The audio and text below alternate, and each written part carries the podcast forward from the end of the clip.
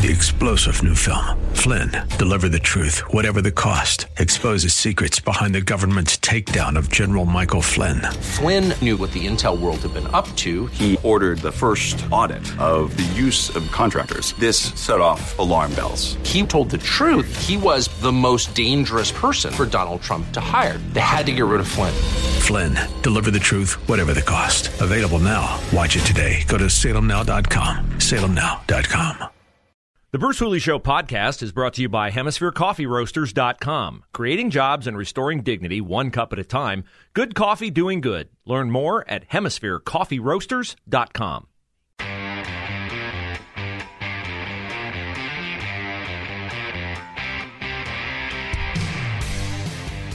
Adidas was my favorite sports apparel contractor. I don't buy Nike and have not for years because of Lance Armstrong and Tiger Woods and then Colin Kaepernick. And there's just nothing about Nike that I want to support. I vote with my pocketbook. I think conservatives have a duty to do that. Adidas, hmm, I like their stuff. It fits me well. I never sensed that they were first and foremost interested in culture wars as opposed to just selling me stuff. But I found out differently yesterday. Adidas, yesterday, released an ad on social media featuring, I think, about maybe somewhere between 12 and 16 separate images in block style advertising sports bras. Now, you would think they would uh, depict women wearing the sports bras.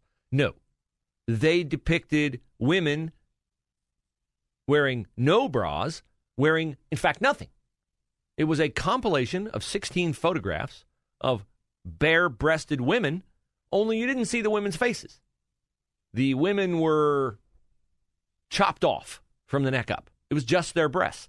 The thrust of the ad was breasts come in all shapes and sizes, our sports bras come in all shapes and sizes, so everyone can find the right fit for them. Now, and say nothing of how stupid it is to advertise a product without showing the product. What was this really about? Let's let's kind of tear apart the psychology of this, okay?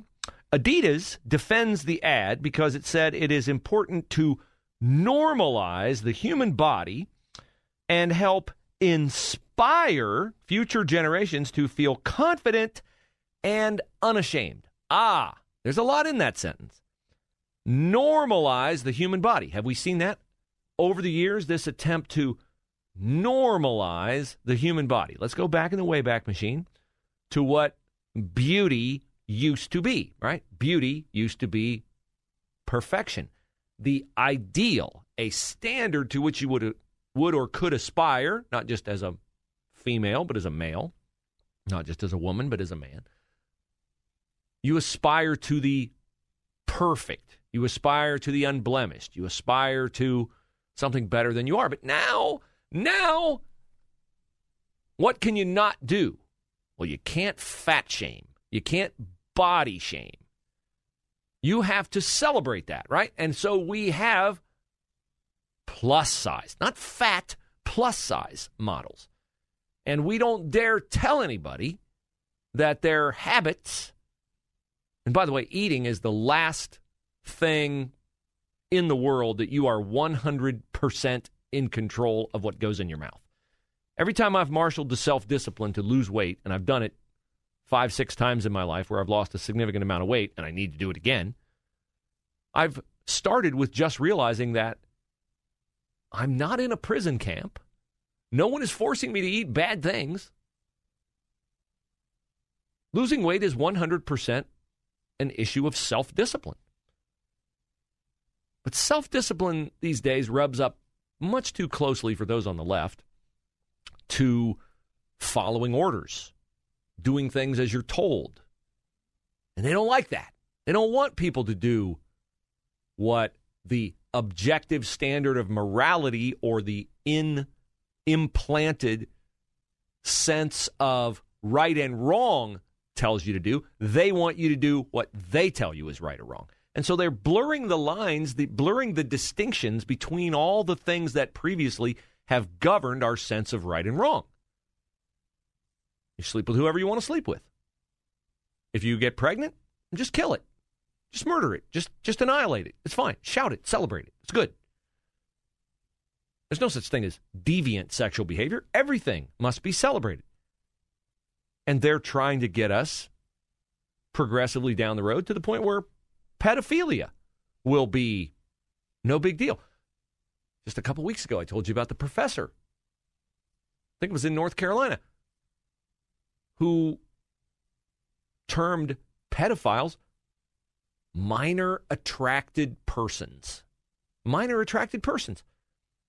They've landed the first axe blow to the trunk of that tree. Eventually, they will, if we don't push back, if we don't fight, they will knock that tree down. So back to the Adidas ad and the braless bra ad with the breasts of women exposed for all to see in softcore or worse pornography. Notice how the women are headless, faceless. They're just objects, right? Don't they don't they complain in some respects about men objectifying women? I think so. I'm probably going to be accused of objectifying women by saying, I like beautiful women. I married a beautiful woman. She's more beautiful inside than outside. And I think she's really beautiful outside. That's what attracted me to her right off the top. I'll admit it. But how can you argue that you're against objectifying women when you just chop their heads off in this ad and expose their breasts? What could be more objectifying than that? And then at the end of the rationale for this bra ad it's important to normalize the human body. Everything's okay. Doesn't matter. Fat, thin. And help inspire. See, if we remove the shame, and that's what they say at the end, they want to inspire future generations to feel confident and unashamed. Unashamed. There it is. There it is. Remove shame. Remove guilt. What's the best way to remove shame and remove guilt? remove standards, right? Remove standards, remove behavior. Remove right and wrong. If there's if nothing's ever wrong, sleep with whoever you want, kill the baby if you want. You're born a man? Nah, just say you're a woman, you're a woman. Presto changeo. If you remove the guilt, if you remove the standard, if you remove the right and the wrong, then you remove the shame. What is there to be ashamed about? Nothing's wrong. Everything's fine. Everything's great. Celebrate yourself. That's your authentic self. Now, since they want to tell us that a man can be a woman and a woman can be a man, I'm curious. Is Adidas today going to introduce an ad for jock straps with male genitalia in all shapes and sizes pictured? I mean, that would really scream equality, wouldn't it? That would really scream no distinction between men and women. I doubt they're going to do that, but that's kind of a reasonable next step, isn't it? No, that would be absurd. You say, well, I mean, I think it would be absurd today, but next month, next year, next decade. For a sports apparel manufacturer to be able to use nudity in its marketing is just another advancement of this removal of standards and degradation or un, the un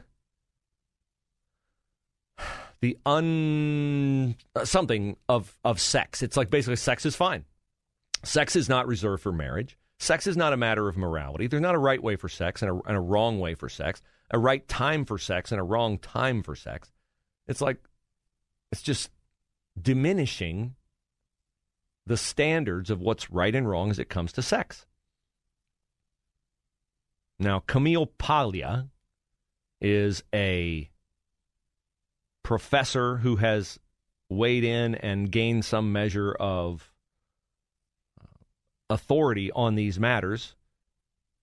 She weighs in on this Adidas ad and notes that it is not too far removed from the recent internal Facebook documents that talked about the damage that Instagram does by heightening young women's sense of self loathing through using Instagram to portray the ideal body type. She says the current surplus of exposed flesh in the public realm has led to a devaluation of women. A sense of appropriateness and social context has been lost. If women want respect in society, they must do their own their part to raise their own value, stop throwing it away on empty displays. So, I think this Adidas ad is part of a larger effort out there to remove all standards. Now, what's interesting is this is not universal. Because if you don't use sex to uphold the viewpoints that the left celebrates, you will be roundly criticized and canceled. A pastor in Utah is finding that out. But I think God's hand is on this guy because he's pushing back and doing so eloquently. I'll tell you about him next on The Bruce Hooley Show.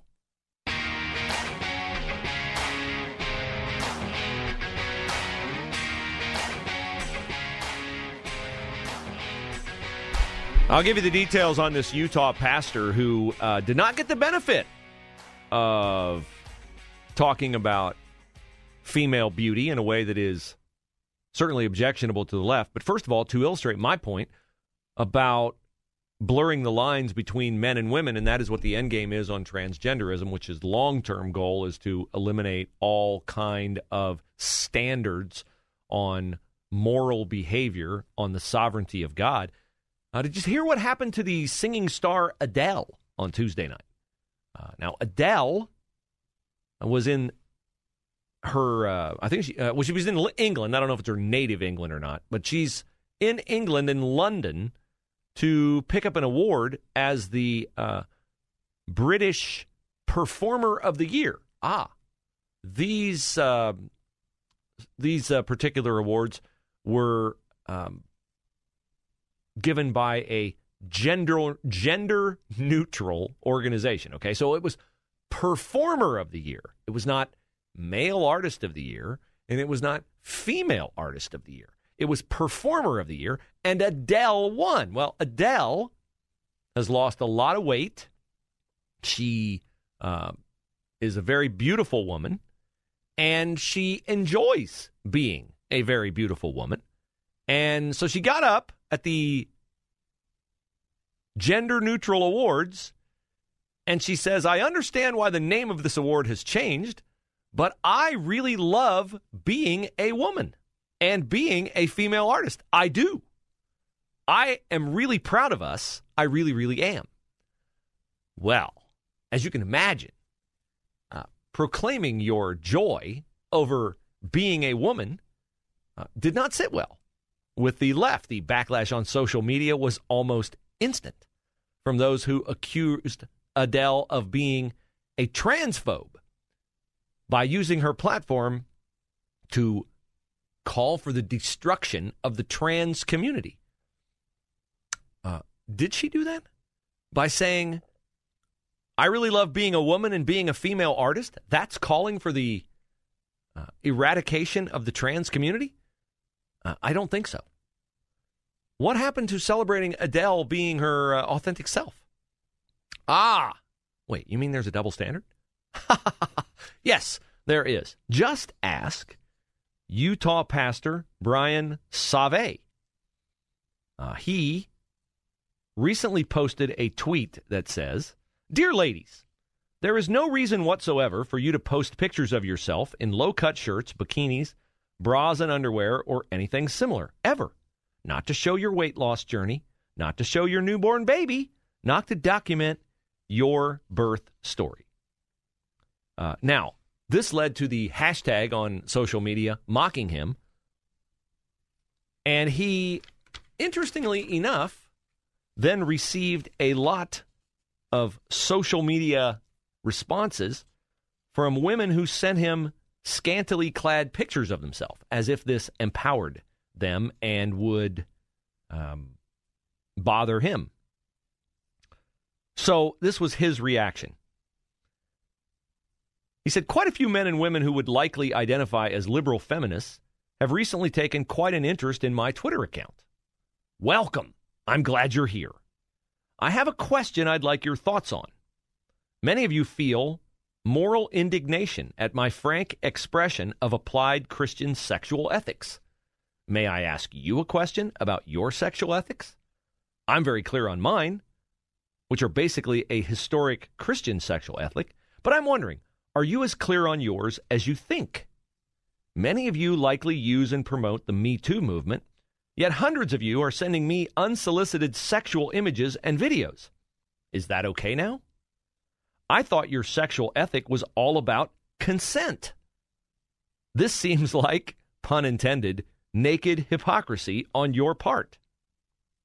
Uh, Pastor Sauvé went on. If a man were to send you unsolicited nude pictures or sexually explicit videos of himself, you would rightly judge him a sexually abusive pervert. But you can do it to me. How does the ethical math work out on that? Maybe your sexual ethics aren't so sexually ethical after all.